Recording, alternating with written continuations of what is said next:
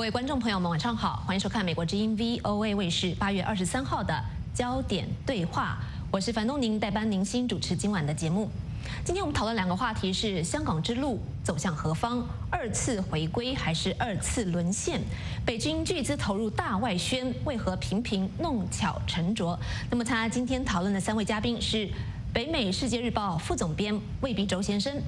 政论作家、时局分析人士陈破空先生，以及中国战略分析杂志社的社长李伟东先生，欢迎三位。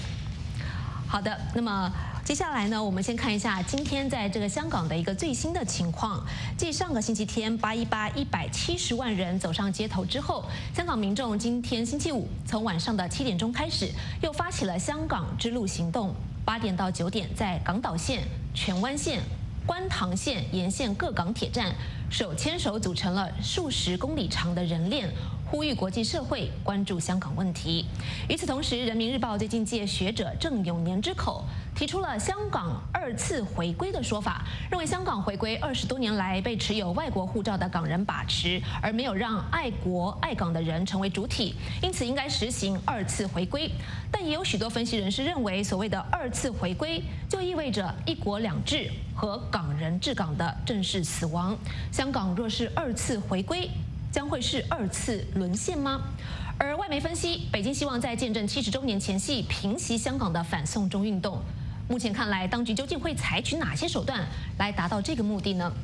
好的，我们在请教今天的三位来宾之前呢，我们先来连线美国之音，今天有在香港各地驻守的这个记者，请他们来介绍今天晚上香港民众所发起的香港之路手牵手现场的一个最新状况。首先和我们连线的是人在香港湾仔地铁站的林峰，林峰你好。嗯，东年你好。嗯，我们知道香港民众今天晚上从七点钟开始集结啊，仿效了三十年前的今天，也就是一九八九年八月二十三号。波罗的海之路的抗议方式，手牵手连接成一条长达数十公里的人链。目前现场的最新情况如何呢？林峰。嗯。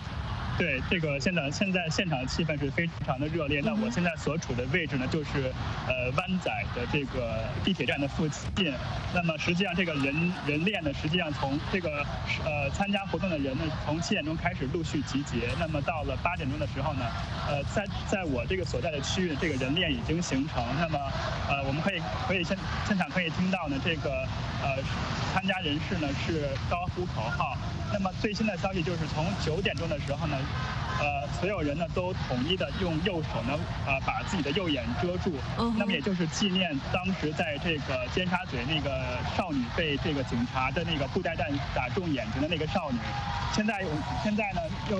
示威者又鼓起掌来。那么就是在九点钟的时候呢，是全场所有人都是集体把右眼捂住。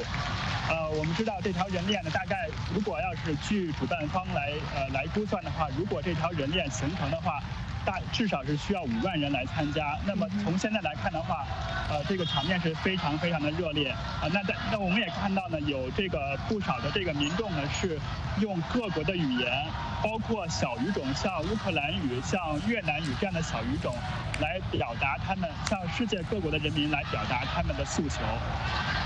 好的，那么现场的状况，我们现在看到这个呃画面上是他们这个发出的诉求，讲到了这个五大诉求缺一不可，还有今天晚上这个手牵手香港之路组成数十公里人链的这个行动呢，他们是希望能够不要走出这个马路，也不要造成堵塞交通的情况，还喊出这个 Be Water 这样子的一个口号。那么您在现场看到的是不是真的是这样子？就是说虽然是组成人链，但是没有影响到这个香港市民的交通，还有警方目前。在现场戒备的情况又是如何呢？林峰，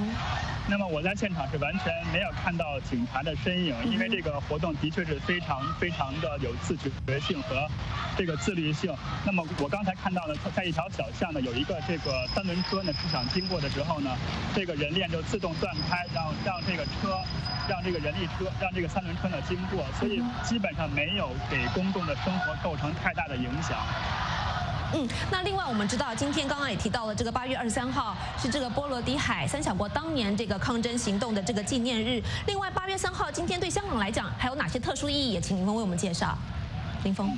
呃，据我们查，据我们查这个资料的话，呃，八月二十三号，呃，实实际上这是香港网友提出来的。那么就是说，八月二十三号，在一八三九年的八月二十三号呢，据说是这个第一次鸦片战争的时候呢，这个英国呢是当时是在这一天是占领了香港，所以对于香港的历史来说，还是一个比较有意义的一个呃一个纪念日。那么另外呢，在近在我们在当代呢，就是二零一零年的八月二十三号呢。当时我们知道，就是这个一个香港的这个满载香港游客的一个大巴车在呃菲律宾呢是遭到了劫持，那么也发生了这个九人呃死呃七人死亡九人受伤这样一个惨剧。那么有网友就说呢，有一些这个香港的网民就说是那次的这个呃惨剧呢是唤起了或者说是激发了香港人这个本土意识的崛起。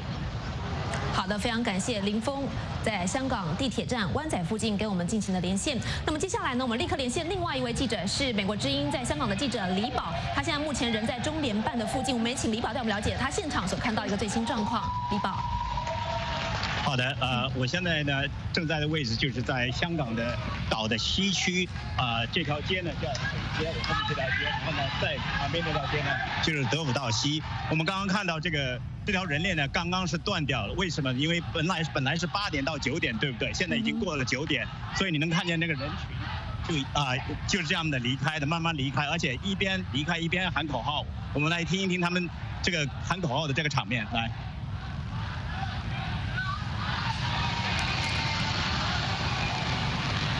你可以看到这个呃，目前这个情况就是说，刚刚他们结束了喊口号，这个人链也断了，应该该回家了。所以说，整个过程呢，应该是非常非常有秩序的哈。他七点钟大概开始集合，然后八点钟开始就，呃，这个手拉着手，然后就变成了手机一个个都挥起来，组成了一个用手机组成的一个链条。然后呢，就是在于呃，跟这个呃这边的居民的互动是蛮好的，而且没有阻。的交通，包括行人，包括在这个行人呃人行道上面都空出了呃一条通道，然后呢，在这个马路上呢，每当出现红灯的时候呢，这个人链就会拉起来，穿过这个马路，一到了红灯马上变绿灯的时候，又马上闪出一条路，完全让这个马路呃畅通。所以呢，而且获得了很好的这个评价。我就是从呃就是司机哈，开摩托车的司机，开计程车的司机，开巴士的司机，从他们的反应来说呢，应该是良好。为什么？因为他们经过的。时候，这些开车的人经过的时候会按喇叭，就说，然后呢，这些啊抗议者或者示威者马上有非常热烈的响应，就说好像有个前后有个呼应的过程。所以呢，另外一个就是说，在我在的这个地方呢，离中联办只有一个街口，他们但是呢不是在中联办门前。然后组织者告诉我说，他说呢之前在中联办门前的时候做过示威活动的时候呢。至少有两次遭到了暴力的这个对待，所以呢，他们就选择这一次呢，特意的选择离这个呃中联办稍微远一点的地方哈，但是还是在沿着地铁线这样过来，这样的话呢，就不会的主动去挑起这样一个啊这个可能出现暴力的情况。那我们不知道这些。游行者后等一下会不会再去冲击中联办？但是我看到中联办的情况就是说那边的警察不并并不是很多。警察呢刚才也是在这里经过的时候呢，也就是说开开车经过一下，没有看到这个警，基本上没有看到警察的在这边的场面。就是说有的时候开车经过一下，就是说他们呃对这些示威者还是持呃观望的态度，并没有非常非常警惕。嗯，好的，就像李宝刚刚讲讲，现场是非常有秩序的啊，就是红灯的时候拉起手来，但是绿灯的时候就放开放行，让这个交通可以不受阻塞继续通行。那么警方好像目前也没有看到这个迅龙小组、镇暴警察等的出动。但是我想要请教您的是，刚才我们听到了很多现场的口号，究竟今天这个手牵手组成人链，他们的诉求还包括哪些主要诉求？另外一方面就是说，之前也有一些冲突，像您讲的冲击中联办等等，现在好像比较是何李飞这一派这个担担任主要任务，现在是不是？勇武派跟何李飞这边已经来进行了一种团结，而接下来的行动又会是什么呢？也请李宝跟我们介绍。李宝，好好好，就是我今天在这边听到的，听到的最大的。So we are leaving. 好。Peacefully. Okay. Okay. So 呃。刚才呢，就是有位 这个活动的组织者过来说，我们正在离开哈，我们会我们正在和平的离开，因为之前我还跟他有一个互动，啊，就是说他希望，因为我是我说我是美国之音的，他说你来自华盛顿吗？我说是来自美国华盛顿，他很快就放心了，然后就跟我讲一下，就是说希望国际社会能够帮助他，帮助这些香港的市民，香港的这个民众的诉求，在谈到诉求的方面，就我听到最多就是说，呃，香港人加油，然后要呃，就说呃呃五大诉求缺一不可哈，这些都是他。他们其中五大诉求的之一就是叫双普选，最终的双普选，这个是非常非常重要的，而且是核心的事情。那之前的这个所谓的呃反中啊这样的一个修法呢，其实已经被搁置了，对不对？所以呢，就是说按按按理说，就是说这个并没有成为一个非常重要的这个口号，我也没没有怎么听到说要撤回怎么样。但是呢，确实是听到了这个说呃要双普选，然后香港人加油啊这样一些口号，而且呢谈到说呃这个诉求没有一个呃要缺一不可，其中就还包括要要调查警察的所谓的暴力行为哈。那么至于台提到的这个呃呃就是双方刚才你提到的，就是说这个和平的一方哈，合理非啊和平理性和非暴力这一方和啊以及这个勇武派哈，我们今天看到主要是合理非一方哈，但是他们在口号中提出呢这个和和勇今天要要和对要要在一家这样的话，就他们意识到可能必须要合在一起，然后才有力量去推动他们所大家都诉求的一些事情。好的，最后一分钟，请李宝给我们介绍接下来香港未来几天，包括周末有哪些大型的集会和接下来抗议活动的安排，还有有没有可能有导致解决方案的前景存在呢？李宝。是的。呃，其实呢，从六月份开始哈，那这些抗议活动都陆续陆陆续续都有。那么，包括今天有好几场，不并不光是这一场。那么，明天和后天也都有，包括这个观塘的大游行哈，观塘的大游行，甚至有说呃要可能要去机场去啊去去堵车啊，就是造成一些交通的秩序呃秩序方面的一些一些情况。就是说这也许跟勇武派刚刚说的勇武派可能有关哈，但是还没有得到证实。我们再过几个小时也许就知道了。就是说会不会一早就跑到机场去啊？通过各种方方式，如果不能静坐的话，也许通过这个啊，大家都坐同时呃坐坐这个计程车，同时使用巴士，这样的话呢，使得这个交通比较混乱，使得这个呃正常的这个交通可能会遇到一些麻烦。他们通通过这样的方式，但是这个活动还没有经过证实，我们明天再做进一步的这个呃观察。至于这个未来的情况怎么样，我所呃观察到的，还有跟很多的这个呃这些呃示威者的，还有包括学者的呃呃都交流过。呃那个中文大学香港中文大学的教授。啊，告诉美国之音的这个奥沙利文哈，今天在采访中说，就是说，呃，现在的这个这场运动的很很有意思，就是说，好像大家都是这个领导人，大家都在带头。另外呢，就是说，大家都非常有创意，才会搞，比如说今天这样的一个活动就非常有创意，人链哈加在一起。但是呢，他说有一个问题，就是说，这导致了可能政府要跟这些呃示威者谈判的时候，可能会存在一些问题，不知道跟谁谈，不知道哪一个是领导者。所以呢，他认为呢，这样的一这这场。这抗争啊还会继续下去，原因之一就是说政府可能不太容易找到这帮运动的呃这呃这场运动的一个呃领导人跟他们去去谈判。好的，我们非常感谢美国之音驻香港记者李宝给我们带回来最新的情况，感谢李宝。那么回到讨论的现场，我想先请教在纽约的陈破空先生，您怎么观察今天晚上在香港我们看到这个香港之路手牵手筑起人链这个活动？还有刚才李宝提到的，就是说现在香港民众可以说是非常有创意，各种不同的方式，像今天组成人链的方式来进行不断不同方式的抗议，好像北京很难接这样的变化球啊。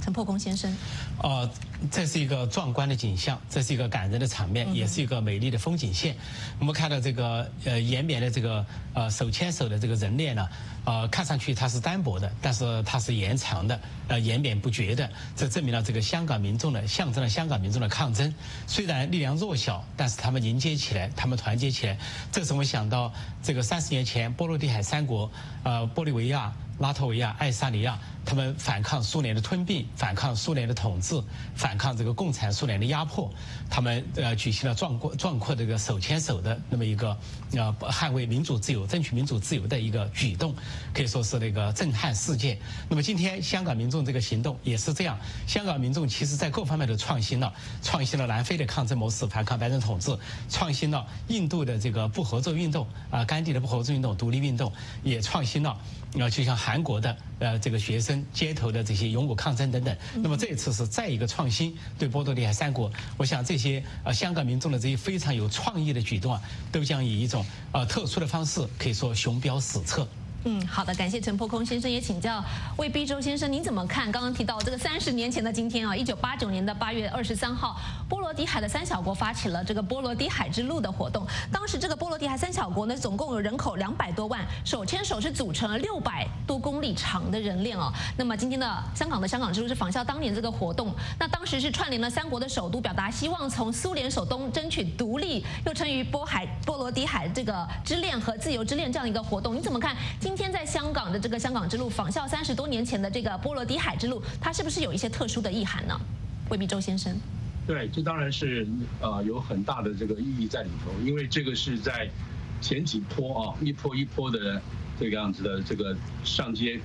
做抗争之后，现在所产生的，而且这一次呢，还是是在这个中联办、港澳办，还有这个解放军，还有武警在各方面集结的情况下，不断的施压、不断的这个威胁、不断的恐吓的情况下。香港老百姓依然啊，就像刚刚主持人跟破空先生所说的，很有创意的继续让仿照这个波罗的海三小国当年这个反抗共产压力的情况下所做的所做的这样再一次的展现的举动。也就是说，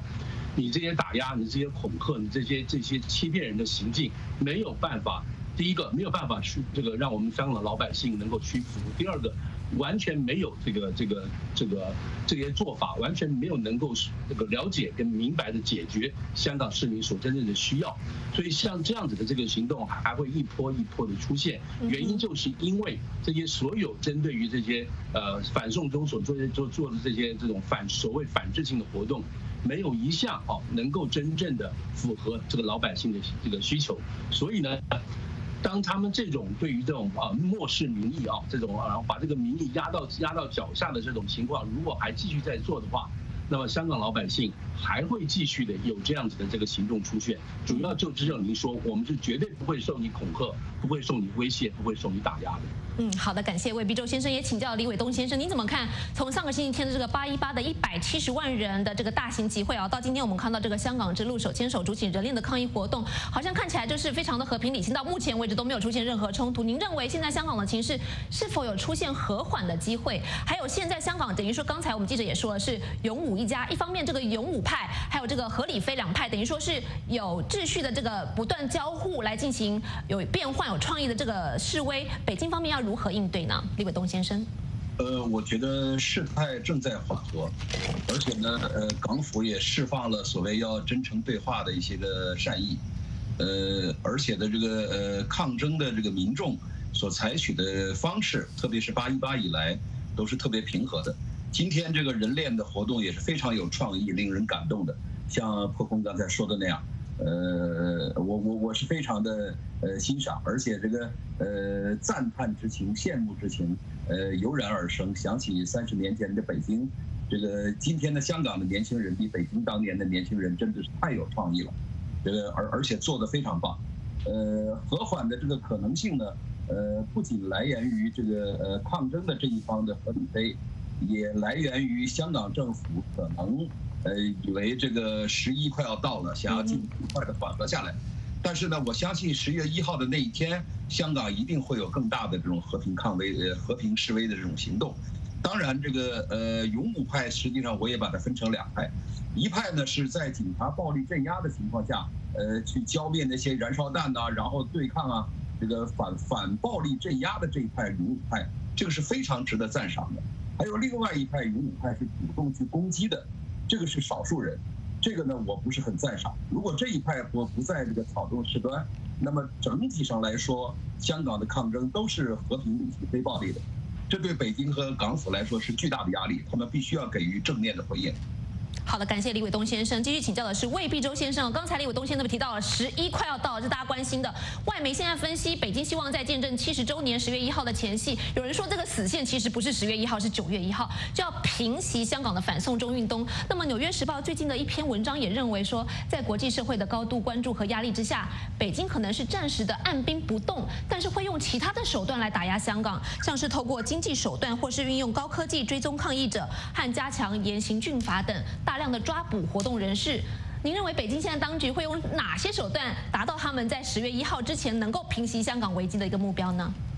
未必周先生。大概北京这个我们真正能够来做的实在是非常小。如果说是所谓所谓如果说九月一号的话，那么事实上这个香港有一些说法是关键十天啊，这样现在大概不到十天了，所以关键十天之内要把这个所有跟反中中的这些压力，还有这些的一个团体要能对口接上。能够表达一些意见。事实上，其实临阵这个呃政府做的事情是非常容易的，因为你看这个五大诉求里头啊，其中两大诉求，后面的诉求我们先不要说了，其中两大诉求，只要他这两大诉求能够松口开动的话，那基本上就可以缓和这个情况。第一个就是撤回，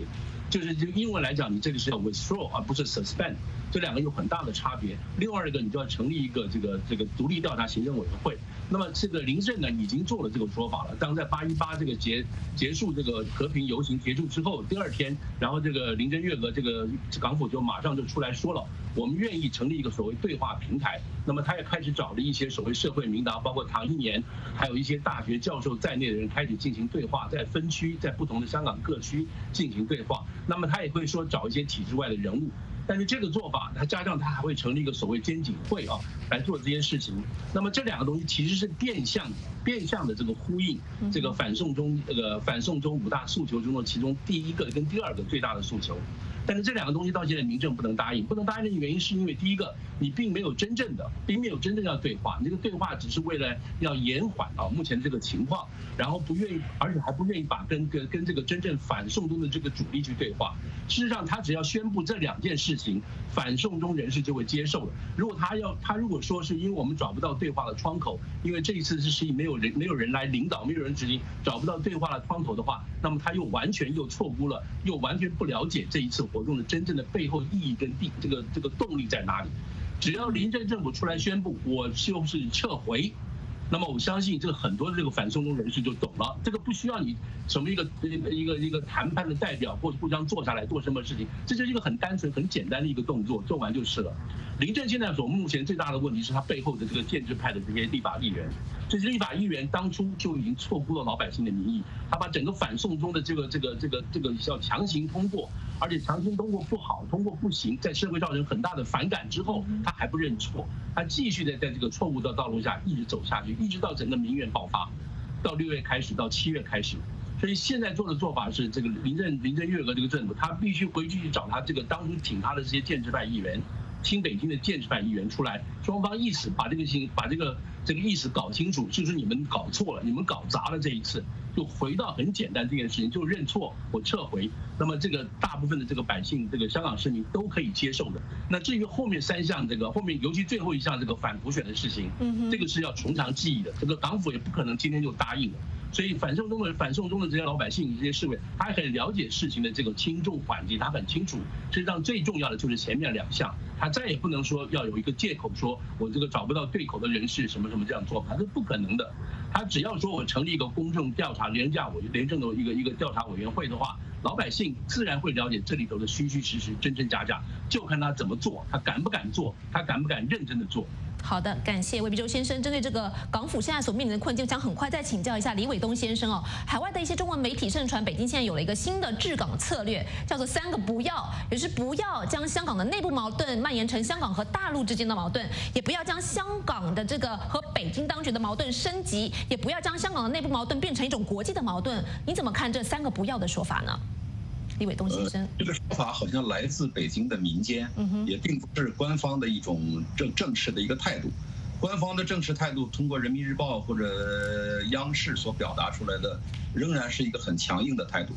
这个，而且呢，通过郑永年刚才提到的那篇那篇文章所表达出来的看法，所谓二次回归，这个是北京比较强硬的立场。呃，我我不认为北京在这个立场上这个后退了。呃，当然，内部有些人在劝他，在劝阻他，呃，不要这样，不要那样。呃，当然，这个劝阻呢是有一定作用的，也可能使局面有所缓和。但是这次北京暴病所谓风波过后就要搞二次回归，而且要驱赶这个在香港的这些外国势力或者打压外国势力，这个总体战略目标恐怕不会改变。当然，在这样一个重大的这个北京态势面前，我觉得香港政府不过是一个北京的傀儡政府。香港的反对派运动，包括民政，其实可以提出一些新的看法，针对北京的看法，我后面再说，我不占多的时间。我我带香港的民政草拟了一个对北京的五大诉求，一会儿再说。嗯，好的，感谢李伟东先生。那么两个问题请教陈破空先生，一个你怎么看刚才李伟东先生所提到这个二次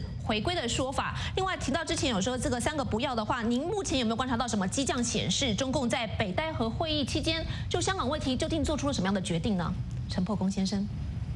呃，我想北戴河会议啊，这个很显然没有什么共识，尤其在香港问题。那么这个我们看到，呃，北戴河会议结束，习近平首先露面不是在北京，而是在甘肃。那么在大西北，呃，是远离香港的地方。他这个动作有很大的象征含义。一个含义就是说，呃，是远离香港，表示香港现在的事情呢，他不有无关于他，不想担责任，不想把这个香港这把火烧到他身上。但是另一个方面也显示，在北戴河这个会议上，呃，这个。个他们他们叫官方尽量报道成北戴河休假，甚至报道成这个非正式会议。那么在这样的会议上呢，没有达成共识。呃，据我所知呢，在北戴河这个会议上呢，这个呃习近平或者王沪宁强硬派所提出的这一方，习家军的强硬派所提出的对香港要动动粗动武这一套东西啊，都受到了政治元老和其他派系的否定。所以可以说，北戴河在呃呃习近平在北戴河上的最大目标是保障自己的安全、自身的安全，尤其是权力的安全。不至于发生政变，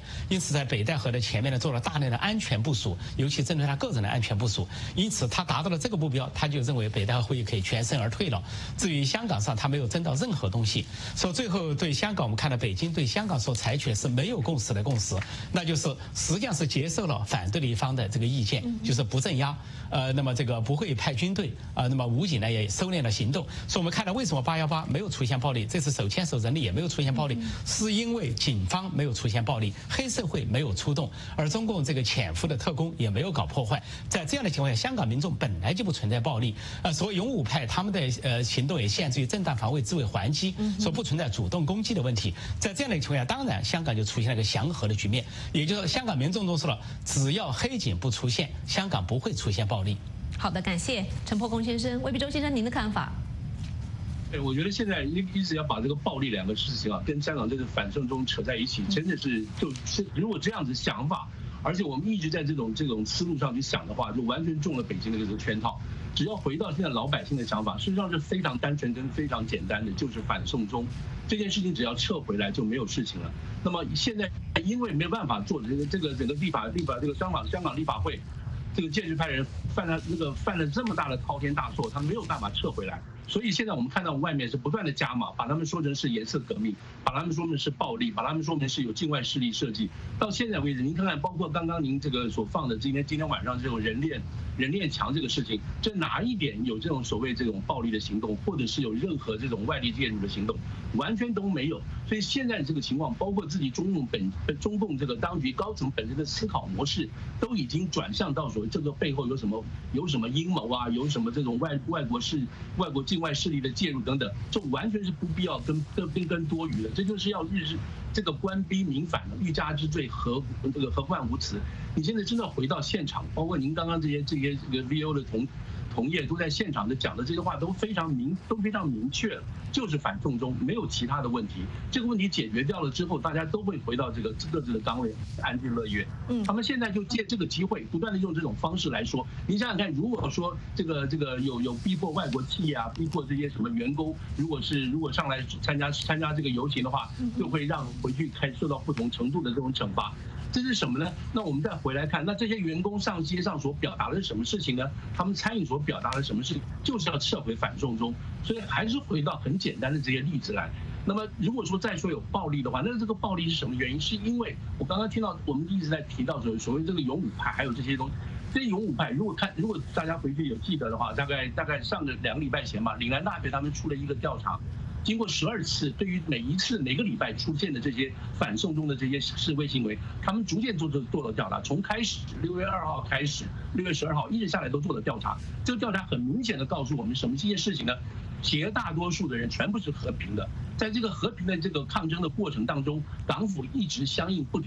他一直不了解、不理解老百姓，他不完全不回应这个事情。换句话说，他一直在打压跟忽略这个民意。正是因为这股气，所以不断不断一波一波又出来。所以大家这个调查里头，他明显的告诉大家什么事情呢？在这个过程当中，大家越来越气，越来越气，想要采取这种更暴力、更直接一更直接的手段的人越来越多。这些人一直就是说，希望采取一些非理性的这种做法，来迫使港府能够正视他们，能够回应他们的需求。所以在这个整个延续的过程当中呢，这些所谓非理性的这些人会越来越多，越来越多，但是还没有占到整个整个这个反送中的这个主体。但是我们看到这种非理性的声音是在增加，原因是为什么呢？就是港府不理，整个港府从头到尾，不管你是理性的也好，还是你非理性的好，它完全相应不理。这个事情才是一个一个现代政府下，他完全否认民意，他完全忽略民意，这个所造出来的真正的官兵民反的意义在这里。好的，非常感谢魏必洲先生来练几个网友的精彩点评。这位姓龚的网友他说：“八一八之后其实是一个解决香港问题的窗口期，这是考验北京方面政治智慧和诚意的时刻。如果再次错过的话，产生新的冲突将为时不远。那么，如果北京一味的只相信暴力解决问题的话，香港民众所营造的和平成果将付之东流。”另外一位网友刘思伟，他表示，二次回归不折不扣的将意味着一国两制和港人治港的彻底死亡。中共此种提议也会更进一步的把北京和香港推向对立，在他们的眼里，既得利益团体的利益高于香港人民的利益，也才会让留岛不留人这样的口号大肆宣扬。他奉劝中共的统治者，如果不承认一九八四年的中英联合声明的话，不如让香港回到一九一八四二年，还香港人民一片自由的天地。Eric Chow 这位网友他说：“中华民国是清朝的合法继承人，是清朝末代皇帝让位给了中华民国。那么《南京条约》他提到，这中方代表也从清朝变成了中华民国，所以中华民国才是香港的祖国，香港划给台湾才叫做回归。那么中共如果想要替代中华民国成为《南京条约》的继承人，除非是消灭中华民国。那么既然中华民国还在，那么法理上他认为香港应该是属于台湾的。”另外一位网友小雨，他认为三十多年前台湾人民也用过相同的方法抗争，不过台湾人当时面对的是蒋经国，而今天的香港人抗争的对象是习近平。蒋经国跟习近平最根本的差别就是蒋经国不是共产党。我想综合刚才几位网友的评论，我想先请教陈破空先生，你怎么看？呃，我们第一位网友他提到说，现在八一八。这个和和李飞还有八二三，今天这个香港手牵手也是和平的，现在是一个解决香港的问题的一个窗口期，中共不能再错过了。您的看法？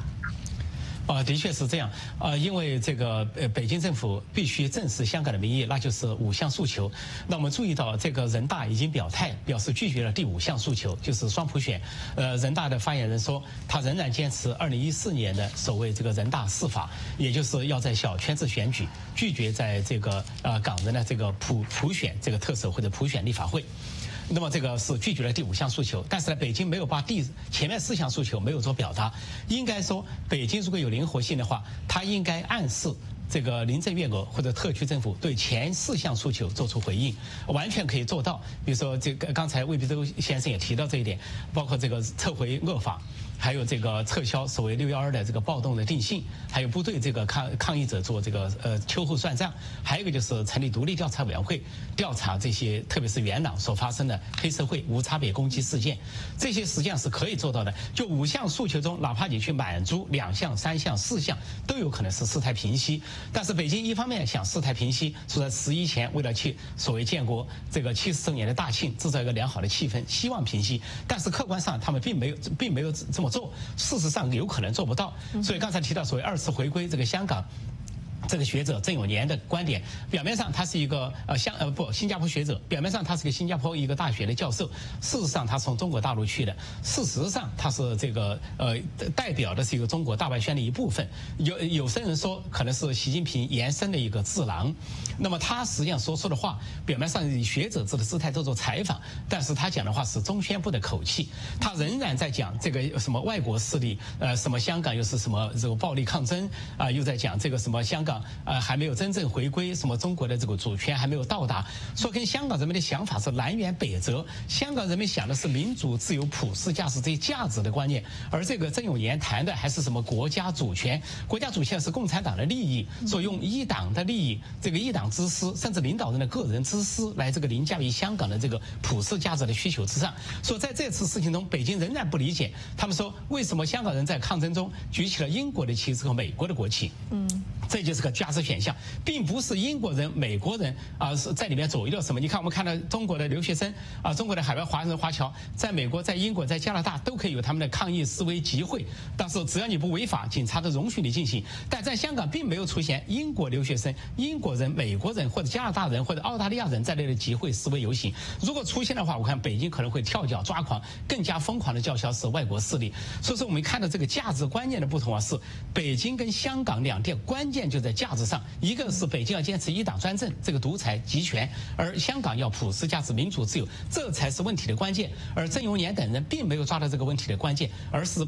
继续避开这个主题去谈一些毫无相关的问题，叫鸡同鸭讲，离婚的出现就再也没有共同语言。说香港跟北京渐行渐远，就在于没有共同语言。好的，感谢陈破空先生。那么李伟东先生，刚才网友们跟这个呃我们的这个陈破空先生都针对这个二次回归发表了他的看法。那你怎么看？有些人认为说，如果二次回归的话，其实就证明一国两制的死亡其实不是回归，是二次沦陷哦。你怎么回应这样的说法？还有你刚才有提到说你有你的这个五大诉求，也跟我们具体的谈一谈好吗？李伟东。好的，我觉得呢，呃，破空和毕周两位两位兄长，这个刚才呢对北京的大批判，我们先暂时告一段落。这个这个这个话我都是同意的，但是在这个整个反抗的过程当中，呃，香港的反对派其实应该冷静下来思考一些新的问题。这个新的问题就是说，呃，我刚才提到港府是一个傀儡政府，所有的问题都来自北京，那么北京方面应该。把把斗争的大方向或者抗争的大方向转向北京，而不是去跟港府对话，应该去跟中联办对话，重新提出新的五大要求。比方说，要求北京修改刑法，刑法当中包括行贿受贿方面的这个条款，对这个过去很多年以来这个被迫行贿的行行为要给予赦免，然后在这个基点上可以考虑对这个所谓“送终”之类的条款，在香港再进一步进行修改，这是第一。第二，要对过去很多年这个越境执法、长臂管辖、跑到香港去乱抓人的事情，北京的这种黑执法进行道歉。第三，这个抑制这个整个权贵资本对香港经济的挤压。第四，重新协商这个这个回到一人一票。第五，停止武力恫吓。我希望香港对北京直接提出要求，而且调整自己的策略。所谓反送中也好，今天的这种人链也好。背后都隐含着一个问题，就说如果香港市民要追求的是一国两制当中的真实的两制和港人治港，而不是所谓本土意识的话，这类活动要做适当的调整。比方说，波罗的海三国是为了争取独立，那么今天的人链是不是释放这样的这样的信息呢？那么反送中其实这个口号本身也有问题，是应该是反送大陆而不是反送中。这个反送中就把中和香港之间做了区隔。这样的信息释放给北京，北京才有反弹回来说你有本土意识和港独意识。如果香港的广大的市民要求的是真实的两制和真实的港人治港，而不是所谓本土意识和独立的话，那么这个问题需要重新调整策略，不去刺激北京你有什么所谓的本土意识，而是说你要还我两制，还我港人治港，这才是真正有效的策略，而且针对北京喊话才对。好的，那么魏必周先生，你怎么回应刚才李伟东先生这样的说法？港人这边应该要调整策略吗？事实上，有关于港独的问题，美国之音有专访这个呃香港的示示威活动人士黄之锋，他认为说他是不支持港独的。你认为香港示威群众反送中的这一边应该要在针对这个问题上做出进一步的说明吗？我我真的我真的这个我我真的刚刚伟东兄啊，我觉得就是说是不是反送中这三个词，其实我完全不计较，你反检修也好，反什么都好，这个主要就是要这个条例要撤回。现在真正的原因，如果说是在民主社会，你经过选举你就知道了。这次如果反送，我还是用反送中，因为讲起来比较顺口，也许是反送回中国大陆都没有问题。这个“中”的意思，我觉得很广义解释。我现在讲的是说，这个整个立法过程，从二月，从这个台湾这这类情侣在台湾被杀之后回来，是整个拉拉扯扯，一直在开始的香港立法会这个立法过程、执行的过程，这个执行的过程跟整个立法的过程，都在香港老百姓看到了，这个是直播的东西。从二月到六月这件事情一直在议会，特别是在五月之前，这个在香港立法会里头都有直播，议员问来问去，这个建制派的议员就是说这种保皇派，他们要推动这个反送中条例的这些人，这些讲的话，这个老百姓都听到，香港老百姓都知道，他们发现这些人简直荒谬到极点，讲的话是污点。比如他们说这个香港呃中国送送回中国不要担心，为什么呢？因为中国的这个司法独立性在全世界之前排名排名三分之一的，这个话都说得出来，让老百姓整个香港老百姓觉得这荒谬可可欺嘛？因为我们是白痴吗？所以在这个过程当中，他们要一直的反对，反对到什么程度下？到了最后五月底的时候，开始已经进行一读、二读了。那天冲进去的原因就是二读，因为他们马上就要表决了，这个恶法就要通过。那么现在是情况在这里说，假定这些人都说我们错了，我们把它撤回来了，那这些反制这个建制派的这些新北京议员呢，他们就不要选了，你知道吗？他们下一波的这个选举就不要选了，因为他们做错了这么大的事情，他们敢认错吗？他们敢撤回吗？他们不敢的。就是因为卡在这个地方，所以现在这些所有建制派的议员，他们出来全部低头认错，我们这次错估了，我们把香港搞得这个样子，是我们的错。那他们还要不要选？还敢不敢选？都不行了。所以这个背后的这个势力，背后的这个政治经济的势力，这个地方你不把它搞清楚的话，这些人永远永远挺在这边，他就是不认错。所以这个香港的这个五大诉求就没有办法往前推进。所以讲什么二次回归啦，讲什么这个境外势力，这全是胡扯。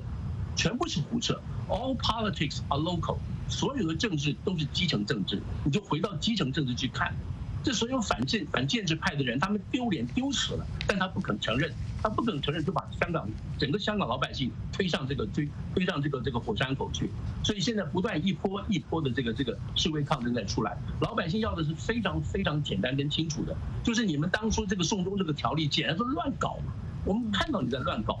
然后你不撤，你不撤，我们就出来叫你撤。然后你不撤的情况下，你还要通过，你一读过了，你二读过了，你再要二读三读的话，那我们不是就就眼睁睁看你这个法，看你这个条例成真了吗？所以老百姓说，你如果没有让我让我表达意见的话，那我最后怎么办？我只有冲进议会嘛，我只有冲进议会阻止你表决嘛，那我还能做什么呢？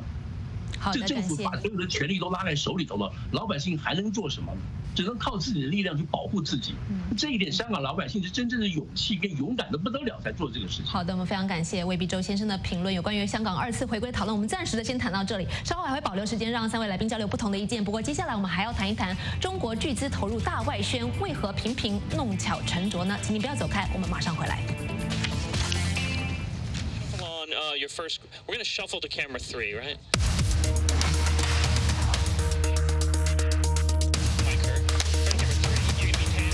这样站出来，而能够因此能够产生带动的作用，我觉得这值得鼓励的。很多外国人觉得不是日本，而是中国改变的那个现状。你把真相至少让大家知道。中国政府一直，我觉得没有去重视。最坏的估计，目前看来，最多是擦枪走火。我觉得这个说的不对。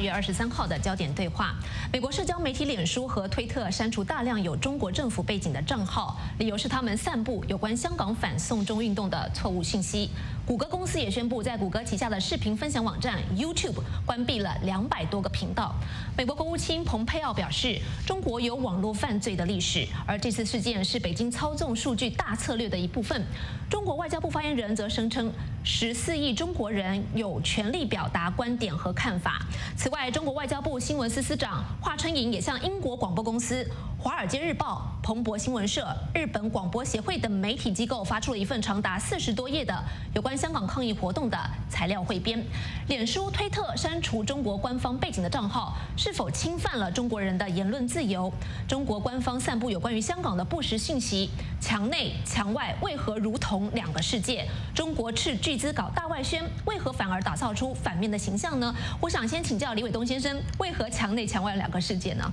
您的看法？这个简直是北京在贼喊捉贼。他自己的所有的公民都不能够突破这个网络，到推特上去所谓正常发言，然后雇佣水军来干这些事情，颠倒黑白，抹煞这个整个香港的正义抗议行动。这些事情，我觉得美国的推特公司也好，谷歌公司也好，做的都是正义。这个他这样的大外宣，这个这个这两年来这样强势的把他的红色思维、红色帝国的思维向全世界拓展，这个其实是一种文化侵略，或者说是一种变相的一种冷战的对外打击。如果他有他有这个信心开放中国的互联网，让所有的外部信息进去，呃，这个这个开放这个这新闻媒体的正常采访，绝不会有今天这样一个一个尴尬的局面。我觉得北京做这件事情其实弄巧成拙的，而且这个全世界这个新闻媒体和这个执法机构也好，或者私人私营公司也好，是有权利摒弃相呃中国的这种所谓这个国家代理人的这样一个新闻发言，呃，让这个真真正的老百姓的自由发言如果能够出来的话，北京才有资格说这个话。好的，感谢李伟东先生，也请教陈破空先生，您怎么看啊？现在连这个华春莹也都向这个 BBC 啊、华尔街日报等发送一大堆资料。那么北京现在是不是打算在香港问题上攻占这个舆论的阵地，要发动一场国际宣传战呢？您的看法？我想，北京的宣传战显然以失败告终，呃，也就是软实力遭受重挫。因为我们看到这次北京的宣传战，啊，他对香港的呃这个整个呃文宣系统由王沪宁主导的文宣系统怎么宣传呢？第一阶段不报道。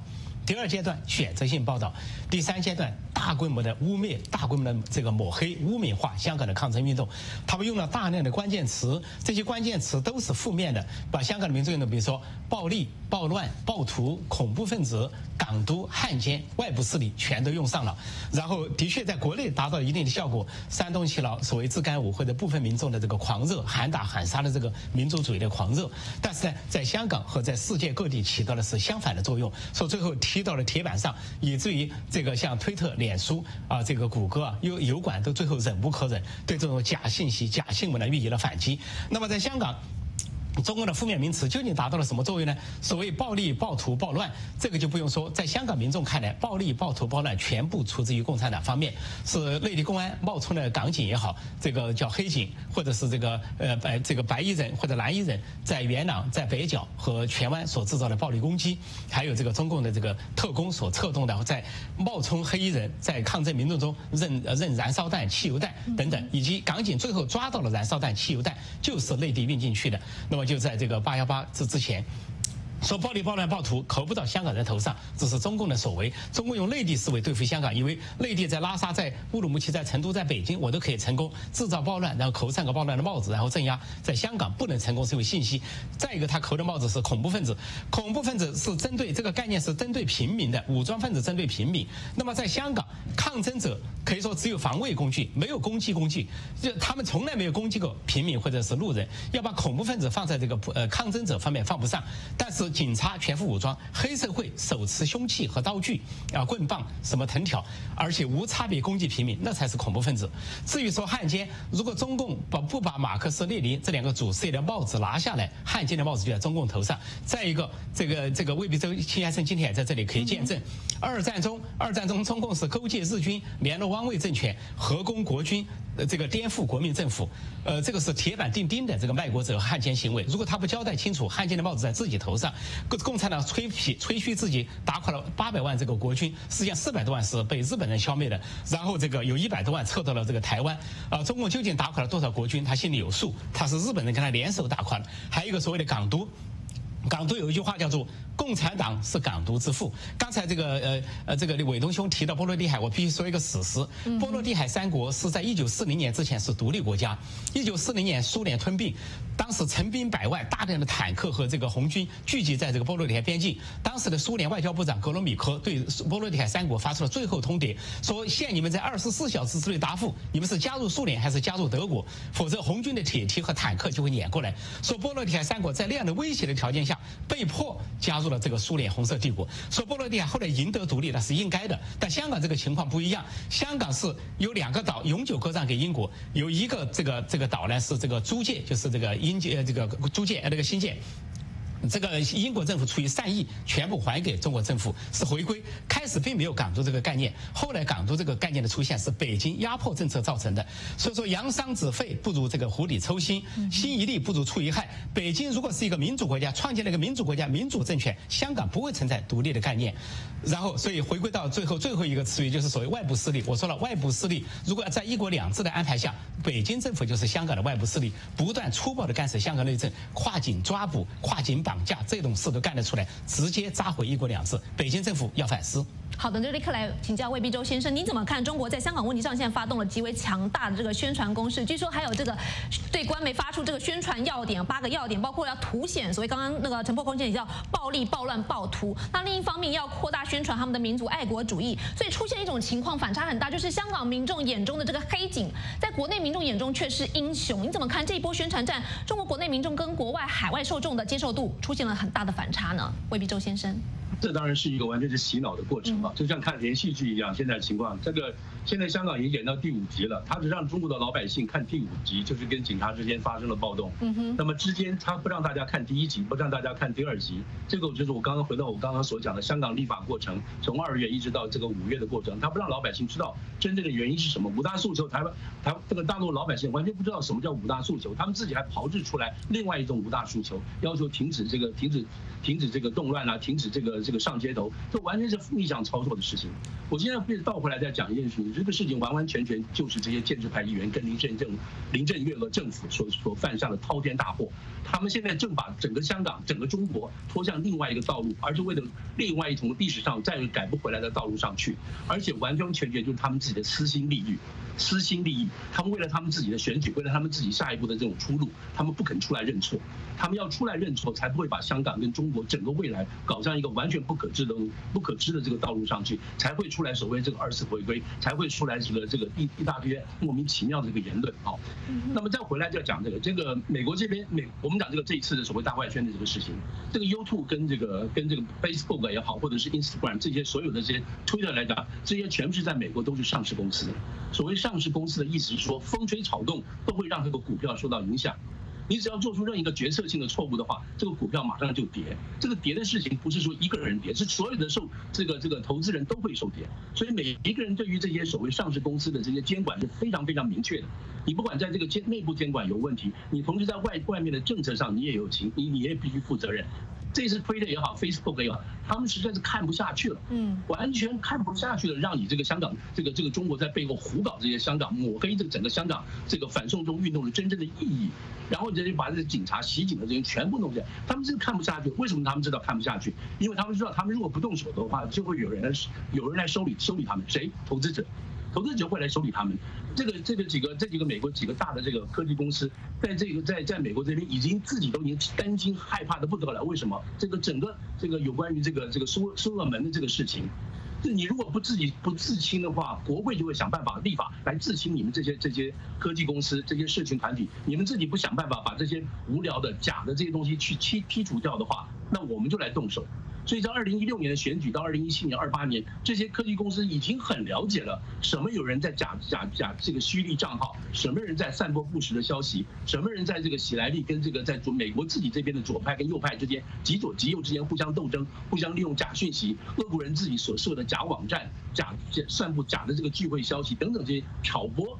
就是挑拨美国自己本身内部的分化跟对立，就是这现在情况就是这个样子，所以这些公司已经受不了了，他不可能在这个视而不管的这个事情，才会才出现这个情况，所以这个大外宣完全做错，而且是愚蠢无比。好的，请教李伟东先生，现在脸书和推特他们删除中国的账号，理由说的是他们认为这是政府主导的行为，但是中国这边的反应是什么呢？他们是指责这些反而是伤害了十四亿中国人的言论自由。您认为中共的这个理由是否充分哦？呃讽刺的是，其实脸书跟推特。在中国都是禁用的，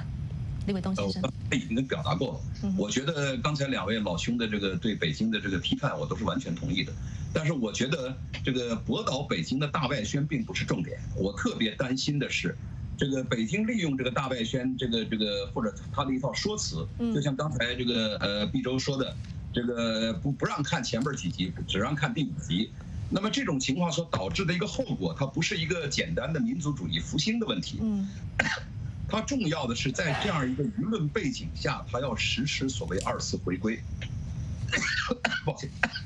这个策略恐怕难以动摇。那么在面对北京要实施二次回归，所谓这个要毁灭一国两制，变成收回治权，这样一个咄咄逼人的态势下，香港的反对派怎么调整自己的策略，才是我们今天要讨论的重点。我们去批判北京哪哪点不对，它有多么多么卑劣，这个我都同意。但是这样一种宣泄，没有办法解决香港目前所面临的真正的危局。真正的危局不是北京多么可耻，而是他下定决心要搞二次回归。要收回香港的治权，要事实上毁掉一国两制。在这种情况下，香港市民如果想要保护自己的港人治港，提出什么样更科学稳妥的策略？我刚才提到的这个这个对北京的五大诉求，以及本土意识的适当降低，这个都是非常重要的。我希望香港的反对派能够考虑到这方面，开始到了一个重大的要调整自己战略策略的时候。好的，陈波哥先生，您是怎么看刚才李伟忠先生口中所说的这个？其实大外宣它背后二次回归的真正意图呢？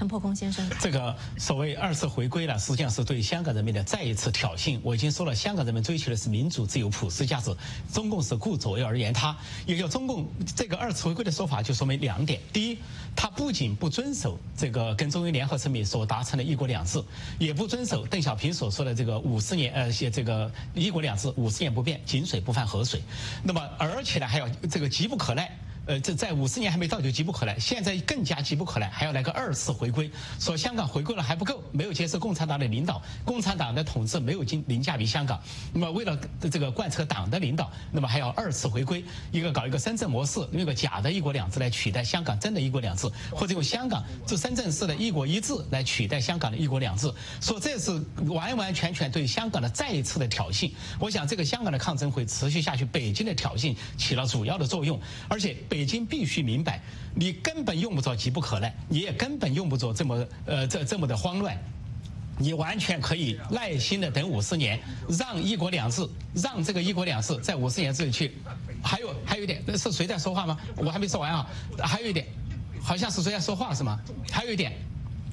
还有一点哈，还有一点，当中共在说。这个中英联合声明已经过时或者无效的时候，网友有一个非常简短而且精彩的提问：什么时候过效的？什么时候无效的，请你说清楚。如果你说不清楚，那么中美呃三个联合公报是不是也过时也无效？那么中国这个美国是不是应该跟台湾立即建交？呃，或者是美国跟中国这个平行建交，或者是断交？这些都是中共所自相造成的自相矛盾，不足以解决香港问题，只会在香港激起更大的纷争。嗯，好的，感谢陈破公先生。最后，我想请教一下魏必忠先生，你怎么看啊？这么重金打造的这个中共大外宣，为什么没有办法改变中国的形象，而且反而好像是负面的形象呢？因为我们看到现在引来美国政府批判是怎么说呢？是说奥威尔式的胡言乱语，甚至美国国务院连这个流氓国家这么重的话都说出来，反而是升高了美中之间这个意识形态的对话。北京当局有没有意识到，他现在针对香港问题所展开这个宣传战，反而对自己造成了致命伤呢？未必周先生，这个这个大外宣就是梦话，一个梦话。它的主要的目的是维持跟维护共产党政权继续合法存在，没有别的东西。他只有把中国渲染的多好啊，保的讲的多好，这然后来证明中共共产党执政的这个有效性跟可信性。除此之外，没有别的东西。他讲了半天这个话，其实都在说服自己，我们做的多好，做的多好。而事实上，真正的问题他从就不从来不去谈的。我们现在，我在我在提醒各各位跟者，就是所谓刚刚你刚刚主持人有提到过所谓三个不会是吧？三个不要，嗯，这个只有盛传。其实这里头有个很重要，其其实你看这三个不要起头第一句话都是什么？香港内部矛盾，这是香港内部矛盾，不要升高到北京的矛盾，不要升到了国际矛盾，不要升到到跟这个中国大陆之间的矛盾。这是香港内部矛盾的问题。内部矛盾是什么？就是我回到我们刚刚讲的，就是这些建制派的人，就是香港自己里头自己党争之间所造成的情况所分化出来的事情。所以回到香港内部矛盾，就不要再去把这个事情扩大，不要把这个事情激化了。所以最好的情况下，其实就是在十一之前，林郑能够很明白的，因为他既然已经说出来了，我要建立一个对话平台，我也愿意提成立一个所谓调查委员会，这些东西他已经迈出一小步了。现在老百姓要求的是什么？就是你不要再跟我这边扯扯扯扯拉拉的搞什么对话，你就明白告诉我撤回，那我们都没事了，我们都回家。然后你再告诉我说我们要调查警察的滥权跟滥打，你就成立一个真正独立的委员会。这个委员会同时呢，你要保障所有出来作证的人，所有出来投案的人，你不要秋后算账。你不要保你你不要这事后把他们拉回家，你都保障这些人的言论自由跟他们发声的自由，这几点达到后，这两件事情做完之后，老百姓就会自然散去，你就不要再担心其他莫名其妙的东西了。至于双普选跟这个后来的事情是下一步解决的，老百姓也知道这个事情不可能在这一次的达成的。我们现在要做的是当下。怎么样让这个事情不要再进一步恶化。如果你持续还在这边挡的话，那么我跟你保证，就是这是我们刚刚提到整个反中送运动另外一部分这种所谓非理性的情况，它更有力量出来说了，我们要用更大的力量要求港府回应我们的要求。很简单，回应老百姓的诉求，这是从头到尾整个香港政府躲在警察背后所做出来懦弱的事情。好的，感谢魏必周先生。由于时间的关系呢，今天的焦点对话就为您进行到这里。节目的最后，我们再来看一看今天晚上香港手牵手香港之路的一个现场画面。也非常感谢魏必周先生、陈破空先生还有李伟东先生三位来宾的精彩讨论。我是樊东宁，祝你晚安，我们再会。